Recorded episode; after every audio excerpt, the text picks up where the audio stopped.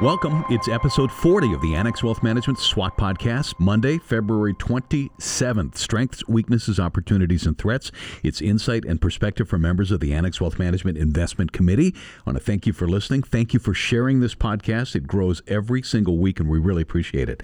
I'm Danny Clayton in the studio with senior trader Ken Bellinger. Welcome. Good morning. Also, Trevor Nargis, another senior trader. Welcome to you. Hey, guys. Good morning. So, it'll be a good week this week. We're at the time we're recording this, we just had the durable goods order come in uh, down four and a half as opposed to the estimate of 3.6%. So, we'll see how the market digests that today. Futures have been bouncing around, yields are moving. Um, but, you know, we'll give it some time here and see how things move.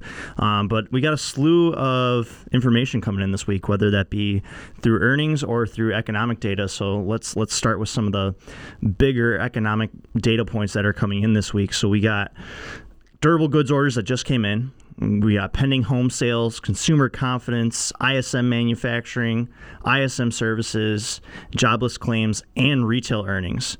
We'll see what happens with uh, those two larger gauges of manufacturing, you know, ISM and Chicago PMI. In Europe, we've seen hotter than expected PMIs, and that's pushed yields up. Treasuries have followed suit so far. We'll see if that continues to be the case. Other than that, on the retail side, it seems like almost every major retailer is reporting this weekend. We got Target, Costco, Macy's, Nordstrom, Burlington, Abercrombie, Gap. You got plenty of others. Lowe's is following up Home Depot from last week. So we'll get a decent pulse on what's going on in the retail space, especially with uh, consumer confidence coming in this week as well.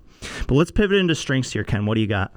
Sure. So I think the big headline thus far, and you know, to your point, um, this week will certainly provide a lot more color on that. Um, it's just been consumer strength. You know, last week we had new home, new home sales come in incredibly strong, um, up more than seven percent, um, which we had talked about previously as perhaps being a bit of a surprise. With uh, we had that short term reduction in mortgage rates into the the low sixes, which you know, if you think over that over a five year period, seems pretty elevated, but in the short term basis, that's you know been pretty low. So that's that's been a pretty big strength. Uh, personal spending also came in better than expected. Um, we had the, the PCE deflator come in above expectations, which was uh, you know similar to the CPI we saw earlier. So that was up 5.4 percent year over year versus the five percent expectation and 0.6% month over month versus 0.5. The big key there is it seems like, you know, this is inflation remaining stubborn going forward here. It was a big reversal from what we saw the previous month um, which is kind of why we saw some softness in the markets last week. The other reading we got was the University of Michigan consumer sentiment improving, but still at a pretty depressed level, I guess you could you could say, you know, in the upper 60s. I think it was 67. That's the thing, right? Is that it's improving, but people are still kind of taking a step back and realizing that it's still not in a great place. So, you know, we like to talk about how one data point doesn't necessarily make a trend, or one reading doesn't make a trend. So it's taken a couple of these things with a grain of salt and backing up to what you said said, with mortgage rates kind of declining over the past month, you know, home sales and home inventories are still down when you're looking at longer term trends. Yeah, we saw a little bit of an uptick this past month, but it'll be interesting to see kind of what plays out here. I think we can kind of get into into weaknesses to keep moving her along here. I think one thing that we're noticing is that we got 90% of the yield curve being inverted. Typically, that's been a pretty good harbinger of a recession in the past. So it'll be interesting to you know have that debate around well is this time actually different, right? Does that yield curve point to a recession this time? And it's kind of hard to make the argument that maybe that won't be the case just given what you're seeing from companies as they kind of shore up when you when you're listening to management discussion and analysis on earnings calls, a lot of these companies have started to get a little more defensive and position themselves for a recession. So you start to have this argument of, okay, well, we're prepping for a recession. Maybe we're not exactly pointing there, but are we going to talk ourselves into one? And that's obviously the million dollar question. But I think that the yield curve itself being as inverted as it is across the board is a weakness right now. You know, speaking of inversions and whatnot and touching on rates, we have the market pricing in three more rate hikes at the moment. And we were talking about that the other day.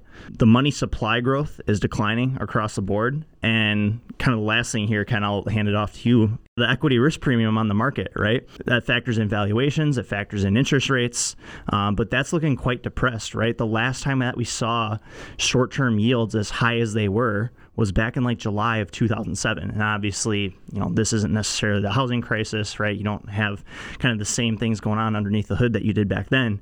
But it really points to the fact that yields are up. And then on the equity risk premium side, right, valuations are stretched, meaning that you're not being compensated all that much over the risk free rate to own stocks. Yeah, I'll, I'll throw one last thing here on valuations. Um, you know, one thing we kind of watch here is is the PEG ratio of the overall market, and just for listeners who maybe aren't familiar with that, um, that's just the PE ratio divided by the growth rate. So, you know, pretend we've got a PE of 15 in the market, and we expect the market to grow at 15 percent. Well, that's a PE ratio of one. You know, if we exclude that period of COVID 2020 move, frankly, it's the highest we've seen in decades. Which doesn't mean it's time to sell everything or panic, but it is time to be a little bit more cautious and, and I guess think of it as aware of you know your portfolio strategy, right? Perhaps it's a time to lean away from growth a little bit and into a more conservative stance, thinking about maybe more, your more defensive sectors. But again, the key is always to focus too on your long term plan, right? You know, you know, don't let a, a temporary blip in, in data throw you off your long term plan. I think that's always key to keep in mind when we, we discuss a lot of these points. Yeah, and I think we can pivot into opportunities just off of that. Is you know, Blaine and Jason made a great point last week of there's gonna be some time where growth does start to make sense and it does start to look attractive right that longer term that longer term outlook on rates longer term outlook on earnings might start to shift a little bit you know peak rates maybe are finally priced in. Well, market's starting to look more for okay, what is the Fed going to do to cut rates here? Are things going to get a little easier for companies to operate? Maybe that's a time where then growth starts to become more attractive. But I think as far as other opportunity sets at the moment, even on that growth name, thinking of companies that can kind of get grouped into growth, but we really think of it as maybe an essential here going forward. And that was, you know, we were talking with our chief investment strategist, Todd Voigt, just last week about this, and maybe kind of a longer term opportunity is something in something in the realm of what's going to help enhance productivity going forward. You know, you have declining labor participation rates, aging demographics. Companies are going to need to optimize their operations to just be more efficient across the board and make their existing workforce more productive. So I definitely think that there's some opportunity there. And Ken, you know that's kind of broad from a theme standpoint. How can that actually be applied? The hot topic lately has certainly been ai and you know a lot of discussions around ChatGPT and uh, you know similar competitors from you know fr- from other folks. And if you think back to really the, the late 90s early 2000s the internet did for productivity gains from that era where perhaps people were concerned about lessening uh, productivity for, for each individual employee or employer so this could be a very similar boost to the long-term productivity which offsets you know perhaps a lot of what we're seeing in the market short term. It's an incredibly powerful tool. If you haven't played with it, I'd encourage you to just go just go play with it a little bit. It's uh, unbelievably powerful. I know it's thrown a lot of wrinkles into you know the education sector for sure. Uh, my, my, wife is a teacher and gets to deal with students trying to you know use it for papers and things. But even beyond that, it's just an in- incredibly powerful tool. And think of it as you know taking your Google search you know to an extreme level in terms of in terms of power and productivity. Right. It's pretty interesting some of the responses that you can get when you're playing around with ChatGPT and when you start figuring out actually what it can answer and get to. It's it's it's interesting to see the road that we're headed down. I, I, definitely think that there's still a lot to be flushed out there. Right? It's it's so new. You're gonna have a bunch of people kind of jumping in, but I think on the other side of that productivity theme is going to be some of the picks and shovels that can help enhance productivity. So you have chip manufacturers. We've really talked about semi-cap equipment companies. So the companies that make the equipment that help manufacture semiconductors. I think there's some pretty interesting opportunity sets there. But going back to what you were saying, Ken, on valuations earlier and that PEG ratio maybe looking a little lofty right now, I think it goes back to something we've been saying for a little while now. That is just being a little more defensive, right? Dividend paying stocks, companies with sound balance sheets that are generating good cash flows. There's definitely opportunity there to kind of shore up right now. And what kind of helps reinforce that point is somewhat going back to that equity risk premium that we talked about right now. You have short term yields that have moved up so far, and the premium that you're getting paid to own stocks over that is, is quite depressed. So it suggests being a little defensive. Not to say that things can't be different and that maybe the market could start to grow into the multiple that it's at right now. But that's one thing that analysts are worried about, right? That's that's the threat is that analysts are worried that these companies they aren't likely to have that earnings growth that we've seen in the past. and makes things not as not as easy to justify from a multiple standpoint going forward. So let's pivot into threats here, Ken. What do you got? Called the big headline here is this kind of the, the rate hikes and their eventual impact on on growth. A couple of points we've got here. You know, fundamentals could be you know a bit more surprise to the downside with technicals sending very bullish signals really since October. Could be a signal at the wrong time, if you will, as you know we're in an environment of increasing rates.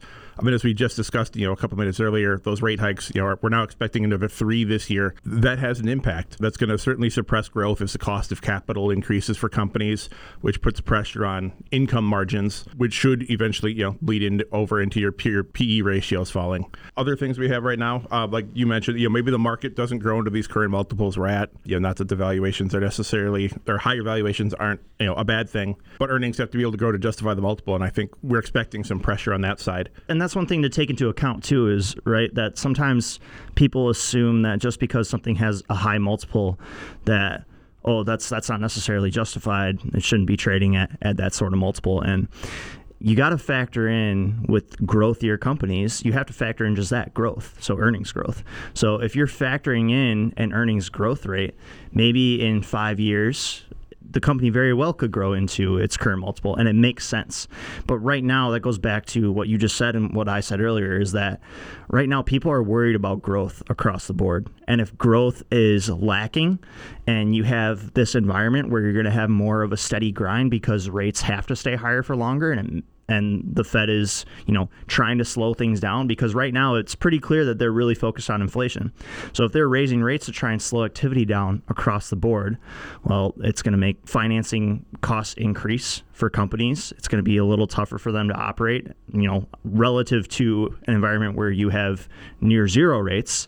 So the confluence of all that, it makes the outlook for growth not as rosy as it once has been. And that's why you see analysts cutting estimates, not just this year, but even for earnings in the next three to five years one wrinkle the Fed um, might have to play with that perhaps isn't hasn't been discussed a whole lot. I think perhaps we've discussed it before. I know we definitely have internally.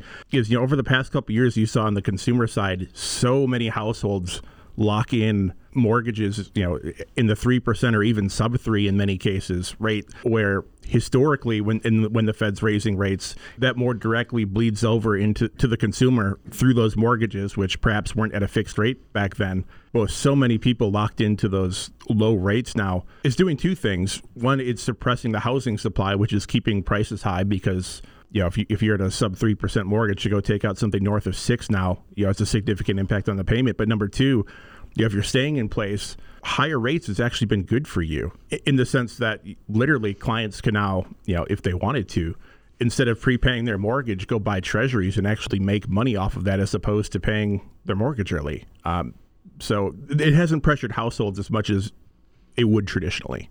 Right. And I think a lot of people made a excellent trade in that sense of locking in an extremely low rate and they're just able to, to sit and hold there.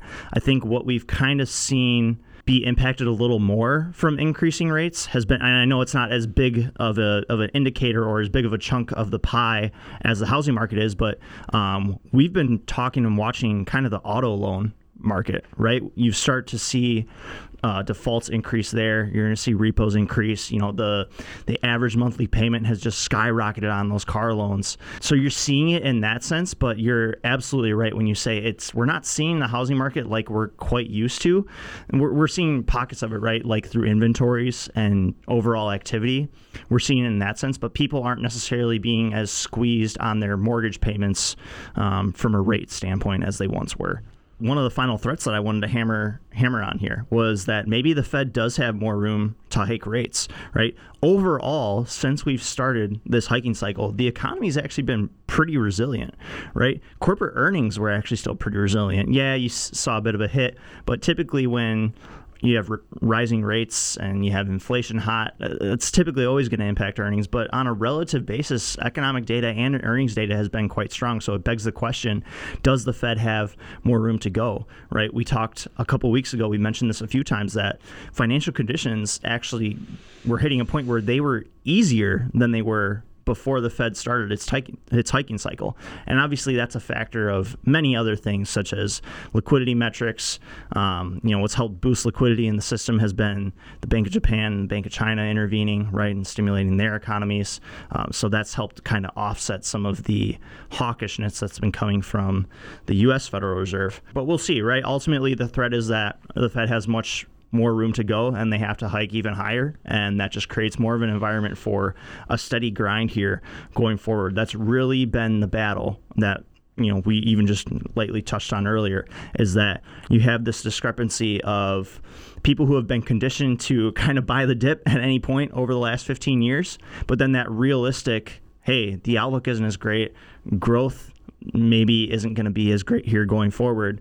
Um, and you just have kind of this battle right now with technicians and analysts and, you know, traditional kind of Main Street investors who are used to maybe just going in and, and DCAing and buying the market every now and then versus now maybe an approach that encourages one to be a little more nimble, be a little more tactical. So it'll be interesting to see what happens here. And we'll do some headlines. Headline strength, guys. Consumer strength been incredibly resilient through this rate hike cycle. Headline weakness. Further rate hikes are likely, and the market is pricing that in right now. Headline opportunity. AI and potential productivity gains going forward. And that headline threat. Growth continues to slow. Ken Bellinger, senior trader, thanks. Thank you. Trevor Nargis, senior trader, thank you. Thank you, guys. Episode 40, Annex Wealth Management SWAT Podcast. Thanks for listening.